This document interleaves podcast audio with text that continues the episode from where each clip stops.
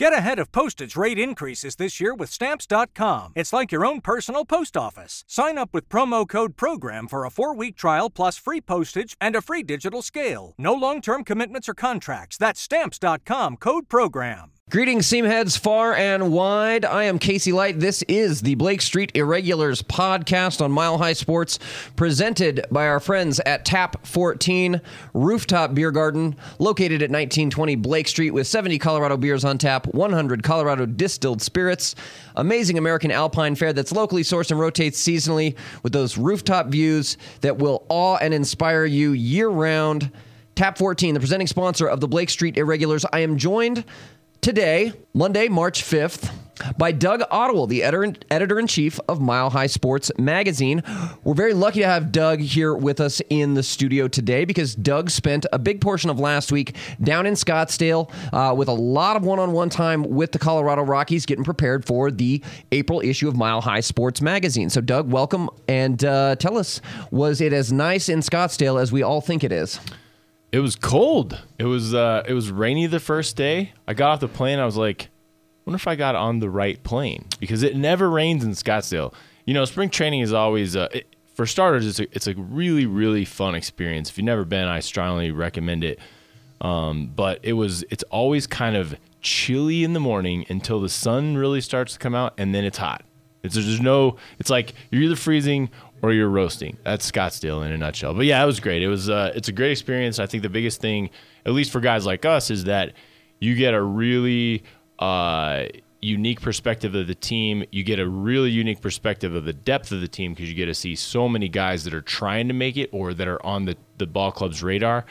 And uh, and the access is just unbelievable. I mean, you get to get to talk to guys very easily very often. Yeah, it's a very different vibe down and in spring training than it is, say, during the regular season in the clubhouse. Because, you know, while it's very important the work that they're doing, especially for the veterans, uh, and it's and, and most certainly for those guys that are lower down on the on the forty man who are still trying to make the roster, or guys even who are non-roster invitees, um, like some of the guys that we talked about in the last podcast, guys who are who are really trying to make their way onto this roster.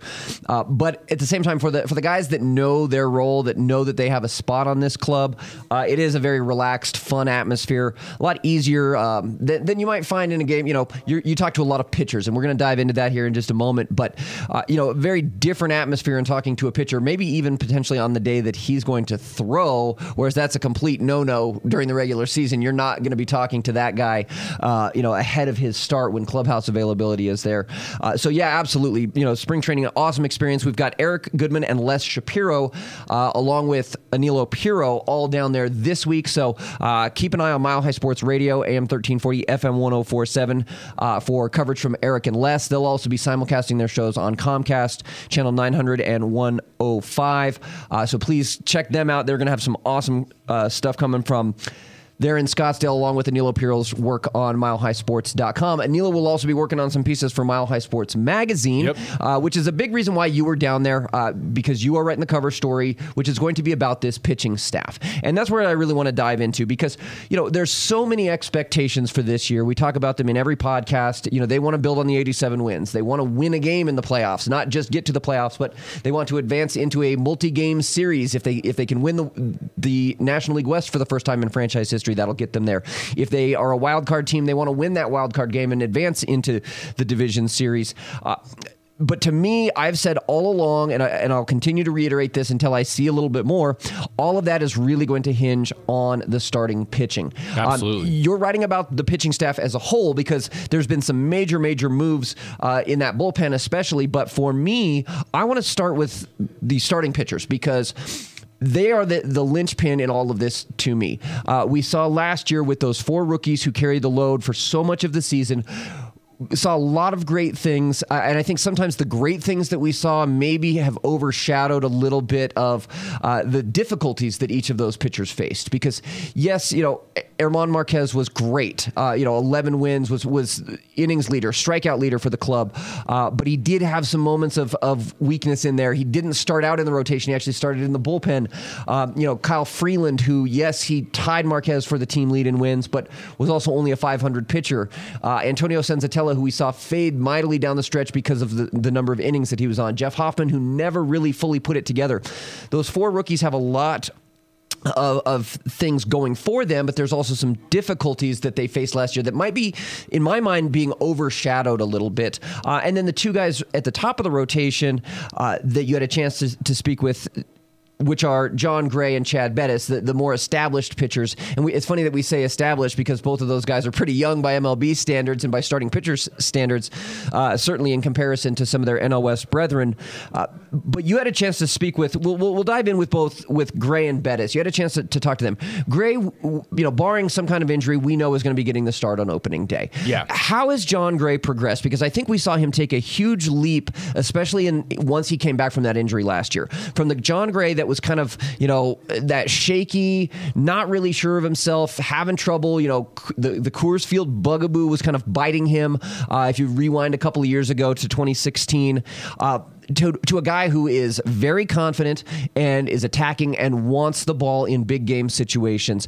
Did you see all of that when you spoke with Gray? Is is he back in that mentality? Is he carrying over what we saw on the tail end of 2017 into 2018? Yeah, I think that uh, you know, and for those people who worry about Jon Gray and his confidence given the wild card game, I don't think it's that big of an issue. I really don't. Uh, he strikes me as a guy who's uh, excited to start the year. Um, he's confident in where he's at. I mean, because really, if we're if we're looking at Jon Gray, um, heading into last year, he had a a pretty limited sample size as a rookie. I mean, he, he showed some signs, obviously, like a lot of these guys do but he also was touched up here and there. Um, they shut him down because of his innings. You know, as a rookie, they didn't want to overwork him. And then last year, when when he came when he came in and got hurt, um, I, you know, I just I kind of get the feeling that he's fresh. You know, he he's not overworked, and I I really would say that as a staff in, general that the Rockies have done a pretty darn good job of keeping these guys. Um, in good shape and not overworked. I think they're very cognizant of it. I think they pay close attention to it. I think Bud Black is a guy who's constantly in communication with his staff and his pitching coaches and saying who looks good, who looks tired, who needs a day off.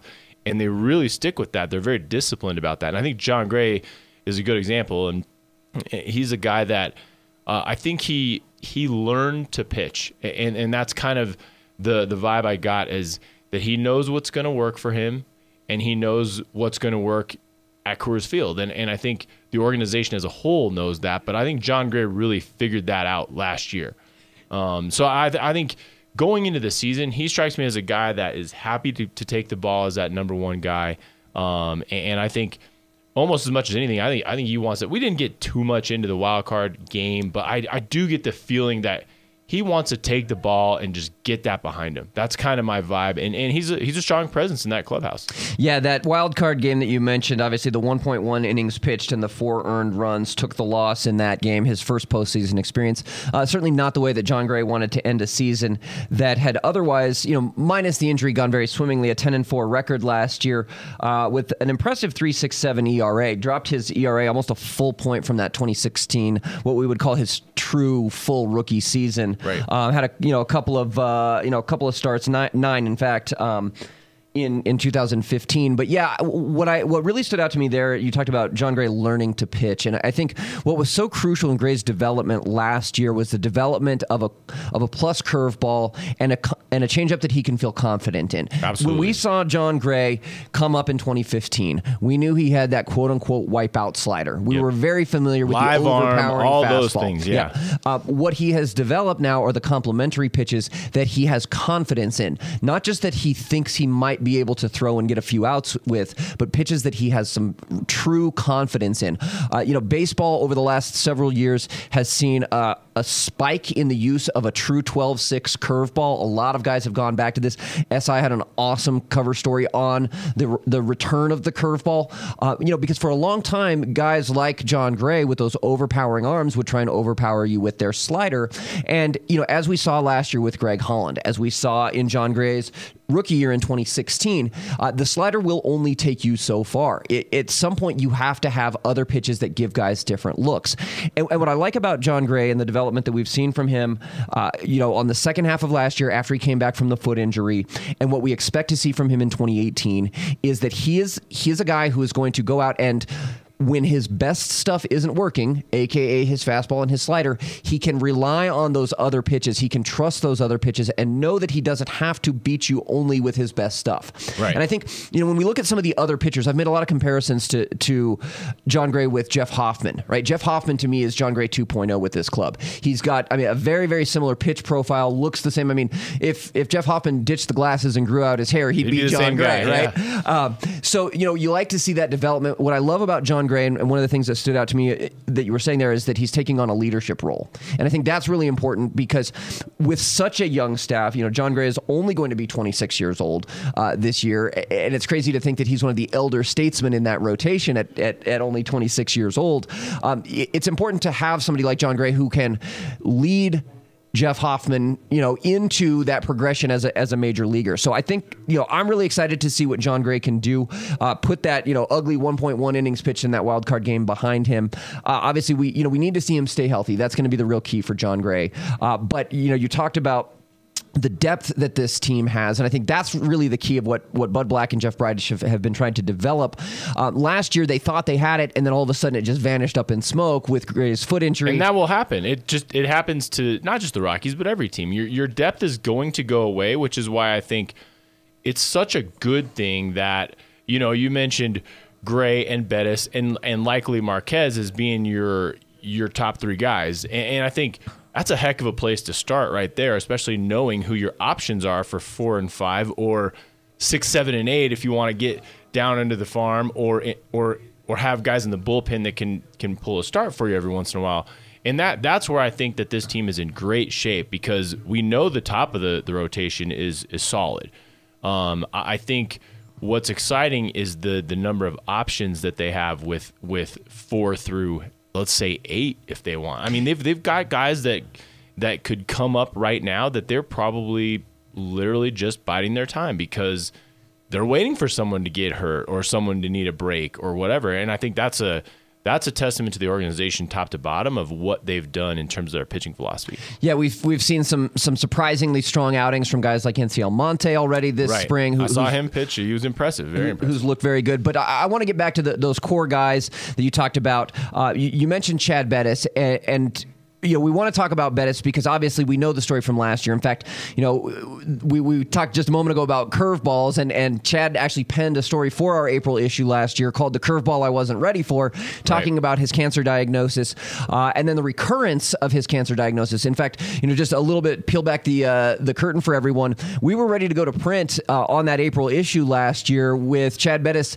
being ready to resume his role in the starting rotation, Right. and it wasn't until very late in the process. In fact, we were already you know almost to go to print where we had to peel that back, and Chad had to add some additional pieces to that. Um, it was a it was a self written piece, a really strong uh, and emotional story about him learning that he had cancer uh, and and the process that he went through, the support that he received from the organization. We were ready to press print on that guy, and then all of a sudden, the recurrence happened, and all of a sudden he's going back into treatment. He's going to miss a, a majority of the season.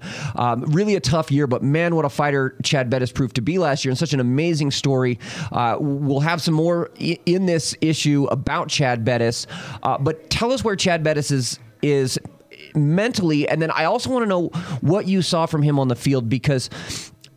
Chad was great at points last year, and he really, really struggled. And I think some of Right. that is just a matter of that's that's going to be the nature of things when you've When taken that much there. time Yeah, off, sure. um, and and you're coming back from something that just ravages your body in the way that cancer treatment does. Uh, but what did you see from from Bettis from a mental standpoint? We know he's a, a, a tough guy, uh, but what did you see from him on on the playing field side as well? Well, I can tell you this. I mean, Chad Bettis is in great shape. He looks physically very good. I mean, if there's ever, if there was ever, or were ever any uh, concerns about how he bounced back, there shouldn't be. I mean, the guy's, he looks great. Um, he's, you know, you get a chance to watch these guys as they, you know, kind of shift from workouts to to pitching to back to the locker room to this, that, and the other. And I mean, he's a guy that's in constant motion. He's always working on his game. Um, and, and, you know, I think that that is um, uh, one of these guys, you know, and you get this sense from athletes that go through this kind of adversities that he's appreciative of the opportunity to work out. I mean, it isn't a burden to him. I I think it's it's one of those things that he embraces every day, and it shows. I mean, I think he's going to be fine, but Black speaks very highly of what he's seen from him already. So I think Chad Bettis is is definitely going to have a much more consistent year based on the fact that he's gotten a full spring training. He's gotten his um, you know, all the physical things taken care of. So, but then, you know, like you said, you talk about him mentally. This is a tough guy. And we talk about John Gray kind of assuming a leadership role. I think Chad Bettis already has a leadership role. I mean, he just he's one of those guys that just carries himself um, you know, a lot bigger than he is. you know, he, he's not that big of a guy, but I mean, he he walks around and, and, and you think he's a seven footer, you know, because he's just guys respect him, and, and, I think for all the right reasons. But I had a really interesting conversation with him, and you know, he's it, it's funny to talk about him as a veteran because he's also a, still a really young guy relative to pitchers yeah, he'll turn 20 league. he'll turn 29 in April. Yeah, but he's seen a little bit of the Rockies and he's seen it when uh, you know, it wasn't it wasn't a thing when when everybody wanted to come pitch for the Rockies. And I'm not saying everybody does now, but I said, "What's the difference? Why why do guys want to come here?" And he said, hey, "Look, we're just we're not afraid to pitch at Coors Field." And I think that's an organizational mind shift, and Chad kind of embodies it uh, as much or more than anybody because between learning what does and what doesn't work, learning the profile of a pitcher that works at Coors Field, um, and also seeing a sample size of guys that had success. I think that really helps to tear down that wall of why you shouldn't come to pitch at Coors Field. And Chad's seen all of that. He's sort of seen that transformation. And the thing is, and, I know we're going to get into some of these young guys, but the thing about the young guys is that they all had, uh, at least to a large degree a lot of success last year as young pitchers. But I think the fact that they all came up and they came up through the organization outside of say Marquez, but he, you know, he he uh, he's young enough to sort of be moldable still. Um, they all don't come in with this big worry. I think that's a big thing. And when they all came in not thinking that or not worrying about that, um, they experience success and and people take notice of that and it's contagious. And if you know if if Kyle Freeland can have a great game well so can Senzatela and, and and so can Hoffman. And and even older guys that come in after the fact guys that re-sign McGee you know all these guys and I don't want to get into too much of the bullpen and all that but you know they I, I think there's a, a body of work that's beginning to be built that shows you could pitch here.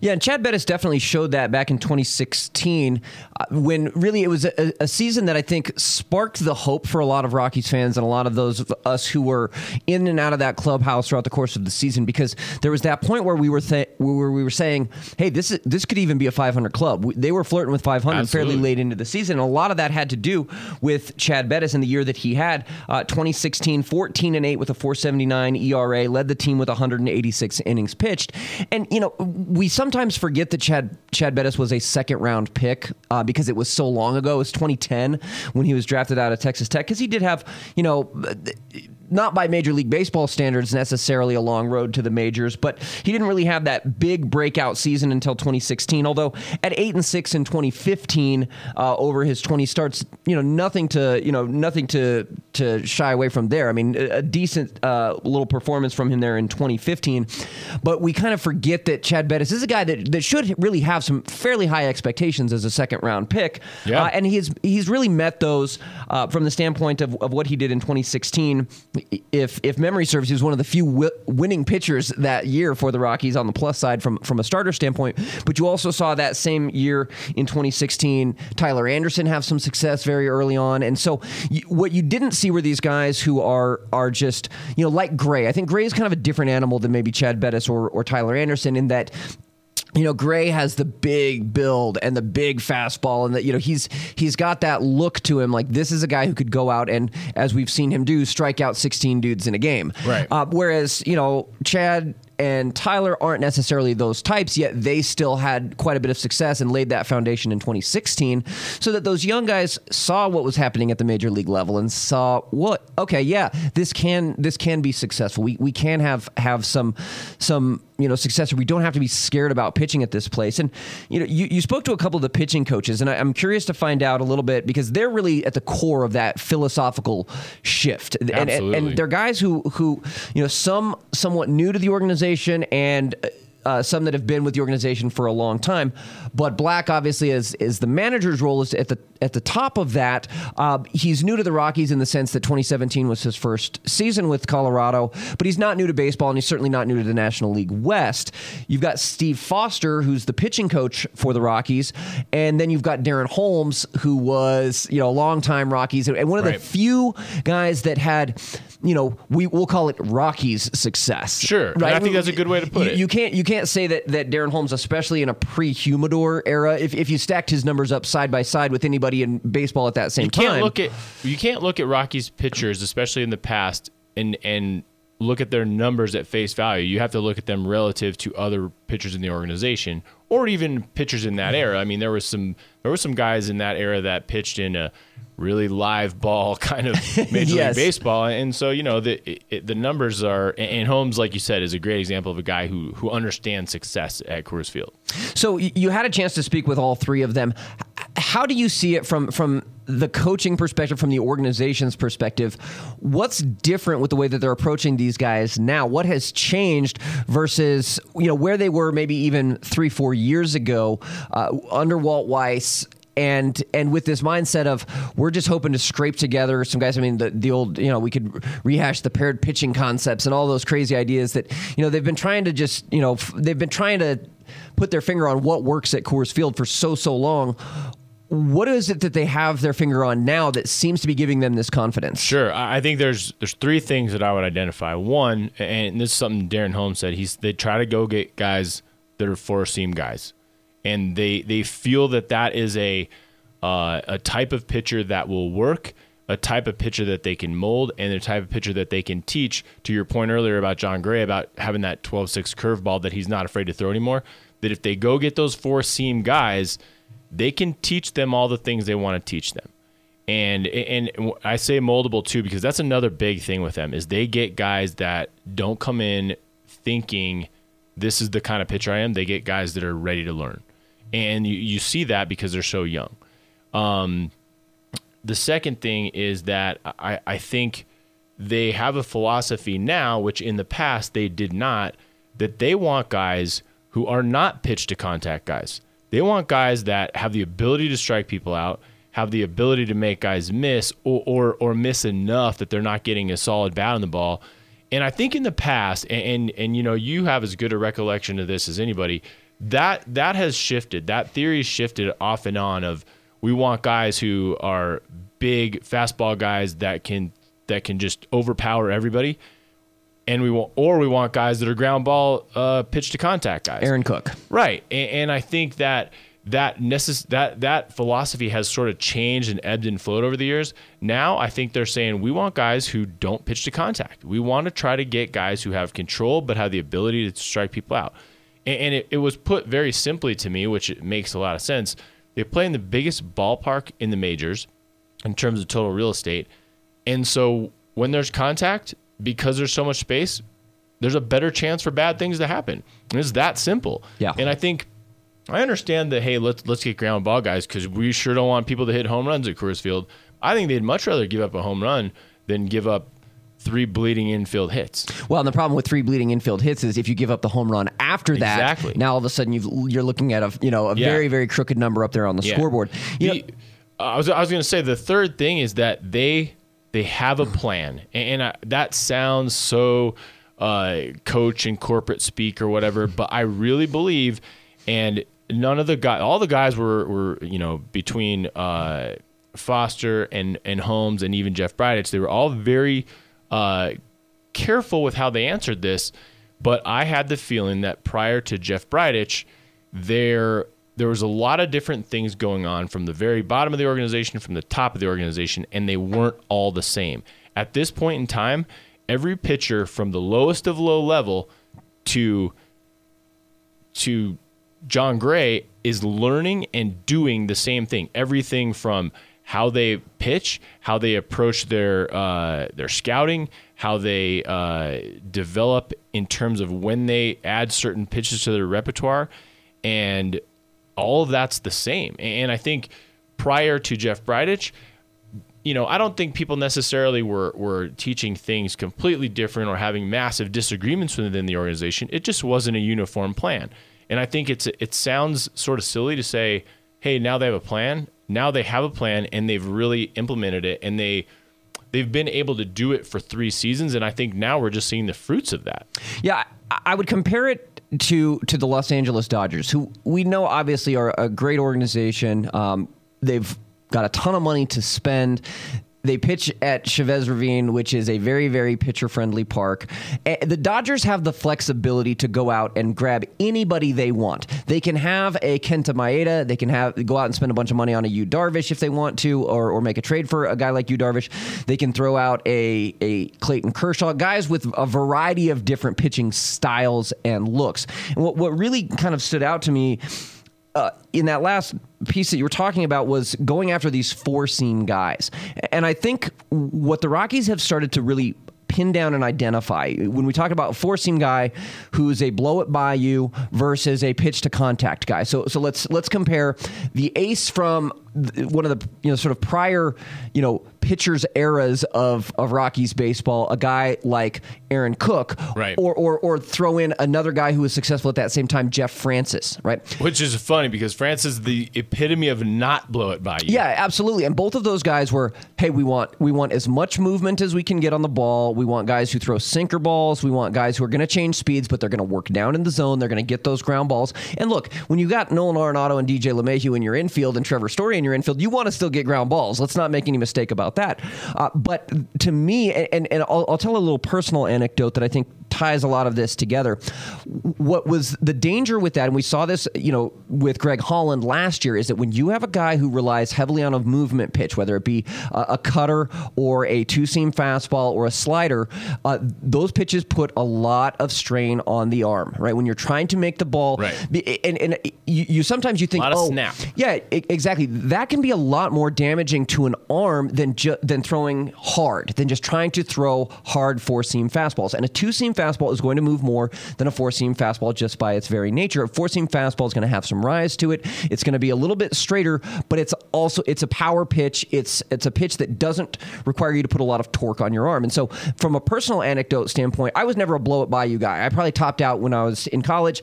I probably topped out fastest pitch 87, 88. I was routinely around an 84, 85 guy. So I was relying heavily on movement. I was your Greg Maddux type, right? Through a lot of, of movement fastballs, a lot of changeups and things like that. When I went away to college and played down at sea level, uh, it I realized, whoa, my changeup does a lot of really amazing things that I didn't know it could do previously. And I, I went very heavily on that pitch. It was a pitch that put a lot of torque on my arm. And when I came back to Colorado to play summer league ball in, in a very high level summer league at the time, the pitch wasn't doing what I wanted it to. And so I found myself overcompensating a lot and put a lot of strain and damage on my arm. And that ultimately ended up costing me a lot of, of both velocity as well as movement and eventually drove me out of the game. And I think the Rockies have identified that they can't rely on those types of guys long term. It's what if you look at a guy who who probably had the best chance for success in the past was a guy like Ubaldo Jimenez. Jimenez still threw a, a, significant amount of cut and two seam fastballs, but if he just would flip the ball over, he would would have really had a strong, solid four seam fastball he was about as close as you ever saw from that. And so, you know, you see that whether it's a guy like even Tyler Anderson, who Tyler Anderson could throw a, he could throw a two or four seam and and be effective no matter where. But the Rockies understand that hey, trying to force him into being a two seam pitcher is going to be damaging to him long term. We'd rather have him focus on getting a, a plus curveball and a changeup that that is honest enough to keep guys off balance, but not something that's just going to be this fall off the table type of a pitch that it might be if he were pitching for, say, the Dodgers or the Astros or right. someone else. So that organizational shift I think is so so important and it's going to help keep their guys healthy more so than anything else. Absolutely. I think that's what's really critical in all of this is making sure that these guys arms stay healthy because the strain that pitching at altitude can put on an arm is unlike anywhere else. It doesn't even if you're down in in Arizona, which is another huge ballpark and gives up a lot of runs, it's still a different process pitching at altitude here in Colorado than it is pitching anywhere else. And so, you know, I think it's great that they've that they've identified that and that they're going out and seeking out those types of pitchers, not just on the front end, but also on the back end. And you've seen that with the shift in the bullpen uh, over the last couple of years. If you think back, you know, a guy, you know, they brought in a guy like Boone Logan a few years back, um, who didn't really pan out. Now you've now you see someone more like a Scott Oberg, who is just you know, country heat. Jake McGee, right. straight country, country heat. Just, like just throwing it, you know, just blow it by you. And it's Guys, really true guys like Wade Davis and Bryan Shaw. You had a chance to, to chat with Davis. Um, he's he was obviously the hot name.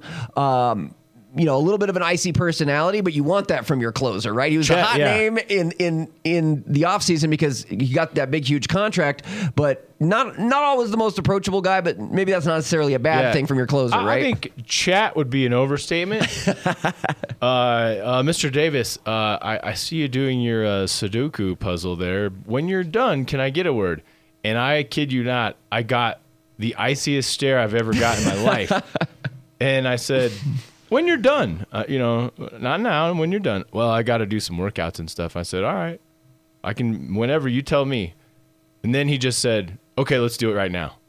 And so, you know, what the funniest answer that he gave me was, I said, uh, okay, last two years, and both both of you guys are former Royals, you know, top closers in the market, Holland and you come to Colorado. And I said, five years ago, that's that was laughable to con- to think that the best closers in the game would come here. I said, "What changed? What what conversations did you have? What did you learn? What uh, you know? What part of the process made you think, yeah, this is a this is a good place to come?" And he just looked at me and he said, "I'm not too familiar with the past of this organization," and I I wanted to, you know, call BS. Everybody's familiar, especially a pitcher. Yes. Um, but I do think that it is, it's sort of that shift in mindset. And I think that one answer sort of helped. Uh, you know, Chad Bettis told me no one's afraid to pitch here now. Wade Davis told me not only are we not afraid to pitch here, we're not even going to acknowledge that that's a viable question.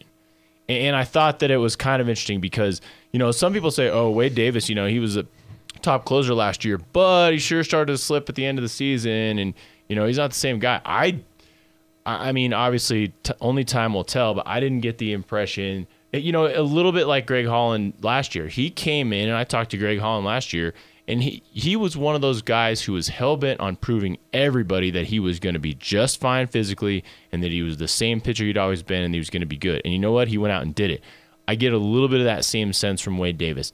If there was any grumblings about him slipping at all toward the end of last season, I think he's going to be pretty hell bent on proving people that that was incorrect, that he's the same guy. Um, and yeah, I, I, I, just like the fact that, um, w- uh, you know, when you're when you're writing a story and, and, you're trying to get an interview with somebody, you tend to do a little bit of googling to see what's out there already and what people have said or what people have written or maybe what that particular player has offered up in terms of quotes and things like that. Well, if you Google Wade Davis Rockies there's very little out there. He does not want to fool around with the media. He doesn't want to do photo shoots. He doesn't want to do a lot of lengthy interviews. Um, even some of the other beat writers that I talked to down there, you know, a guy like Patrick Saunders, who's there all the time and basically getting every story that's ever coming out of the Rockies, even he said, yeah, I'm still kind of waiting to get anything significant from Davis. I mean, he just, and I'm not saying that to say Wade Davis is a bad guy by any means. I just think he's intently focused and he doesn't uh, give a crap about all the pomp and circumstance. He just wants to take the ball and go mow people down. And I think spring training is one of those things of like, for a guy like that, yeah, he's going to get himself tuned up. He's going to get work, you know, lathered up for the regular season. But you know what? Just give him the ball. He that's what he's that's what he's all about. He does not want to talk to us about this, that, and the other, and he sure doesn't want to talk about why he came to Colorado and the kumbaya factor of all this blah blah blah. He just wants the ball and he wants to go. Well, you kind of mentioned the out of sight, out of mind philosophy for for Wade Davis, and I think that's a little bit of it. Is is I wasn't a part of that. It didn't really happen. It didn't matter to me. We're moving on. You know, it's uh, Bill Belichick. You know, we're on to Cincinnati. Um, right. He's he's on to this year, and and you know, for anybody who wants to say that Wade Davis struggled down the stretch last year, just uh, some some basic numbers, but his ERA in September and October was a 2.77, uh, which was uh, the third lowest month of the year last year for him. Uh, he notched five saves. What was really impressive to me was that his strikeout to walk ratio, he was a 5.25 um, strikeout to walk ratio uh, there on the tail end. So maybe you know, from a from a optic standpoint, it seemed like there were some some hiccups there, and maybe in the playoffs. Uh, but you know, down the stretch, he was just as strong uh, as he was throughout the entire course of the big year. guy too. I I mean, that's the thing that I guess when you when you watch a guy on TV, you see him from afar, you know, you have an impression. But when I walked into the locker room, he is tall and long. I, I mean, to your uh, earlier, you know, sort of observation about Jon Gray being kind of the workhorse, physically that type of guy.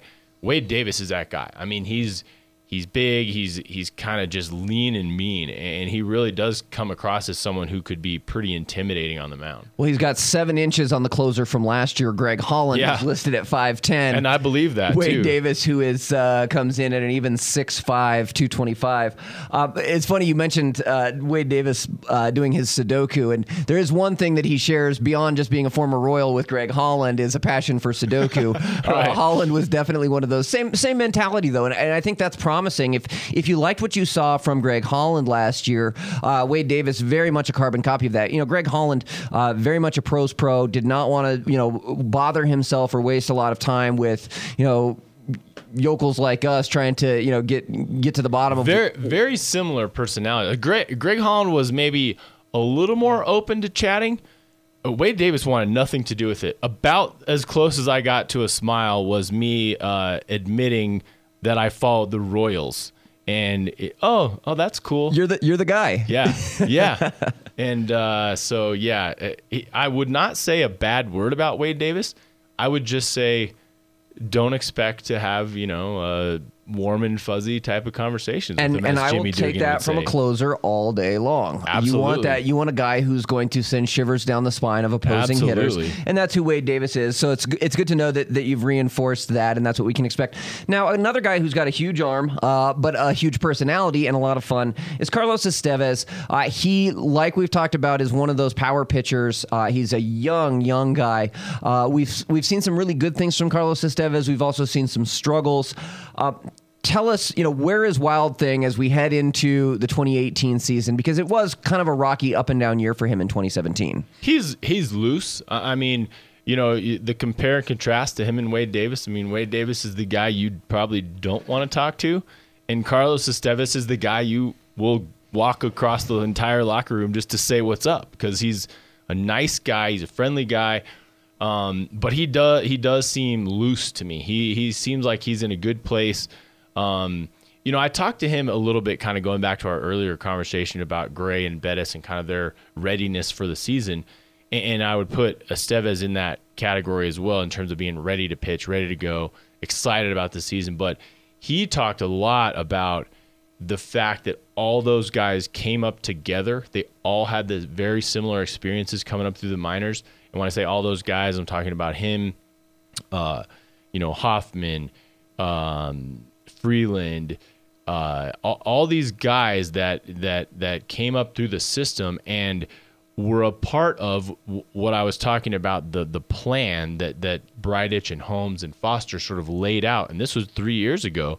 They all got to be a part of that part of that progression. So when they got to the majors, they were ready to go, and they all sort of had this um, similar path and similar experience or lack thereof. So I think when when that group got up there, none of them were sitting around going, "Man, how does this work up here?" or all these guys have been here and I haven't. How am I going to fit in? They all just kind of got thrown into the deep end at once, and I think it was a great, great way to make those guys work and work together well. Yeah, the thing that excites me about Estevez being in this bullpen this year is with the with the addition of Bryan Shaw and Wade Davis, you don't have to rely on Estevez to be a plus side guy necessarily. Um, and, and I think with with what we saw from Scott Oberg last year, who proved himself to be a very versatile guy, uh, you don't want Estevez only coming in in in minus situations, obviously, because that's not going to help him long term um, from a confidence standpoint. But right. you know, when when he did have that relatively successful 2016, and it was up and down under under Walt Weiss, but he did have 11 saves. He finished out 26 games for the Rockies. Um, you know, he saw the ERA bump up a little bit last year, uh, 5.24 in his his rookie season, and then 5.57 last year. The big difference was, uh, you know, almost 20 three innings fewer pitched last year. So Bud Black didn't quite have the same confidence or maybe necessarily the same necessity to throw a guy like Carlos Estevez. You know, the addition of, of Neshek at the end of the year, I think, sort of moved Estevez out of that role. Um, Oberg coming on and becoming a little bit more reliable. Obviously, the great year that Chris Rusin had. So, you know, Bud Black didn't have to rely nearly as much on Estevez, uh, a very young pitcher at, at 24 last year. Um, in those same kind of high leverage roles that that Walt Weiss was turning the ball over to him. What I like is that with the addition of a guy like Bryan Shaw, you have not only somebody who who takes some of that pressure off of Estevez, uh, because yes, Estevez had fewer innings pitched last year, thirty two point one, saw the ERA climb, but he was also perfect five and zero. Oh. So when he was when he came in in situations where he had the opportunity to swing a game plus or minus, he came in in a, in a tie type of a situation, came through. He oftentimes came through for the Colorado Rockies, or he kept them in a game enough to give them a chance to come back. So that to me, you know, you can't put a ton of stock in relievers win loss, but when you're looking at a guy who's coming in in a in an even situation or a minus situation who ends up posting you a five and zero oh record for the for the season, uh, that's that's promising. And you've also got him learning from a guy like Bryan Shaw, who is an absolute workhorse. Because I can see Estevez developing into that potentially at some point. I can see him being, you know, an 80, 90 plus inning type of a guy because he's got the build, he's got the frame. He needs to improve a little bit in terms of of his maybe work ethic off of the field and in, in, in building up some lean muscle, building up some better. He's you know, a baby. Maybe, yeah, I mean, he's he's still got a little baby fat, and I don't, I don't know that that's a uh, inexcusable thing by any means, but you're right. Yeah. Well, and, and you see that not just with with Estevez, but uh, there's a piece not too long ago uh, on MLB.com about Antonio Senzatela doing the same thing, right? Antonio Senzatela realized last year, hey, my diet can't be exclusively pizza, and, and I, it's it's funny because you know I think Estevez kind of falls into that same category of when these guys realize how valuable it is when they get that Charlie Blackmon, DJ LeMahieu work ethic, you know, kind of burned into them from a pitcher standpoint, they're going to take that stamina leap and they're going to become a lot more durable, a lot longer, uh, you know, longer arms for Bud Black to be able to use, whether it be Senzatela in a starting role or a bullpen role, because he could really fall into either one of those categories this year. And then Estevez out of the bullpen, I think we're going to see him take a big leap forward. Uh, you know, we see this with with a lot of Rockies pitchers where in that first year they come in and they're a little bit, you know, they, they, they show some real promise and give you some real excitement. That second year, maybe things level off a bit to a degree. And, that's, you know, I think to, to bring it all full circle, that's a little bit of my concern with guys like Marquez, uh, like Kyle Freeland. And, and maybe we'll wrap with, with talking about Kyle Freeland because, you know, Freeland definitely had an even keeled year. There's so many comparisons that, that I, I see between Jon Gray's first full season where he finished 10 and 10 and Kyle Freeland's first full season where he finished 11 and 11 uh, where you saw some just really lights out performances from them but you also saw some really rocky performances how does Kyle Freeland avoid a step backwards? How does he build on a 500 season where he had some really outstanding outings and, and not have that sophomore setback? Well, I think it's it's it's all you know, trusting what he's good at, and that's one of the things that he talked to talked to me about was, you know, a constant reinforcement from the organization to go do what you're good at. Don't try to do things you're not good at, and if you can add a pitch and if you can, uh, you know, do those kind of things, great. But if not, do what you do, and I, I think he has a, a, real firm understanding of that. And given that he's one of the few lefties, you know, as a as a starter, I think he's he's probably got a, a spot, uh, is my guess. Um, even though he could be one of those bubble guys, could be a bullpen guy, could start the season. I, I, I think he's he's in your rotation. I really do. Um, and I think he's confident, and I think that's another you know thing that you have to like about a second year guy. I know that Bud Black has talked to all of them about let's let's not have this this this sophomore slump. And I think part of how Bud Black is going to manage guys like Freeland is with a very key focus on not allowing that to happen. So I think with with regard to Freeland, Hall, uh, I'm sorry, uh, uh, Senzatela, you know, you, you go down the list of these young guys. Um, I think it's going to be a shorter leash if they're having trouble from Bud Black, and I think it's going to be with that, or it's going to be let him pitch out of trouble because he wants to have them give them that confidence that he that that he's you know got their back in situations. So I think with with Freeland, I, I think that he's got a spot if I had to bet, and I think he he comes into it as confident. Um, I just think he's a he's a solid he's a solid pitcher. I, I really do think that there's not a lot of holes in what he can and can't do. It's just a matter of going out and doing it. Yeah, I, I, would agree. I think Freeland is is as much a lock for the rotation as anyone else at this point, especially given that we don't quite know yet how Tyler Anderson is going to bounce back from that, you know, off season last year with the knee problems that he had. Uh, you know, Freeland, you know, his ups and downs had nothing to do with his health. They really just had to do with inexperience more so than sure. anything else. Uh, very thankful for Kyle Freeland. I uh, want to say thank you again to Kyle uh, for appearing on the cover of the February issue of Mile High Sports Magazine in both his Rockies and his Thomas Jefferson Spartans uniform. If you've not yet seen that, please go to milehighsports.com, click on subscribe, and check that out. You can look at individual individual issues there. Uh, we are moving on to the March issue of Mile High Sports Magazine, which is our Rapids preview. We won't be talking about the Rapids here on the Blake Street Irregulars podcast presented by Tap 14, but very soon we will be talking more in depth about the content that's inside of the April issue, which is the baseball and Rockies preview for 2018. A lot of great stuff, Doug. So thank, uh, thankful for you for joining us here on the program. Do want to remind everyone that the Blake Street Irregulars podcast is presented by our good friends at Tap 14 at 1920 Blake Street, just a half block from Coors Field with those 70 Colorado beers on tap, 100 Colorado distilled spirits, American Alpine Fare that is locally sourced and rotates seasonally, terrific rooftop views all year round. Uh, March Madness is just right around the corner. Get out there and check them out for the tournament. We've broadcast live there there for a couple of years, uh, and it's a great place to watch the games. You can follow them at TapXIV on Twitter or find them at tap14.com. Doug, I know you've got a lot of interviews to go through and a lot of content to start putting together for this April edition of the magazine, so I'm going to let you go, but I want to say thank you very much. You bet. For joining us on the Blake Street Irregulars podcast presented by Tap 14. I may bring you back on Thursday because you were just down there. There was so much to talk about. Uh, Really great stuff. I, I want to get into this Nolan contract situation. News came out over the weekend that Nolan is not going to be uh, engaging in dialogue with the Rockies uh, o- over the course of the 2018 season, but that is a little bit in conflict with some things that Jeff Bridich has said. Um, there's some undertones that Nolan and, or sorry, that Charlie and DJ might not want to talk about those contract situations either. So uh, we got a lot of stuff to talk about that as well as is David Dahl breaking out of his slump. We'll know that hopefully by Thursday when hopefully. we re- record the next podcast. Signs are very, very good in that regard. Uh, and then we're going to really uh, dive in and see is Ryan McMahon done enough over the first two plus weeks of the Cactus League schedule to cement himself in that first base role, or do we still need to see more? All of that will be on the Thursday edition of the Blake Street Irregulars podcast, presented by Tap 14. I am Casey Light. Thank you so much for listening.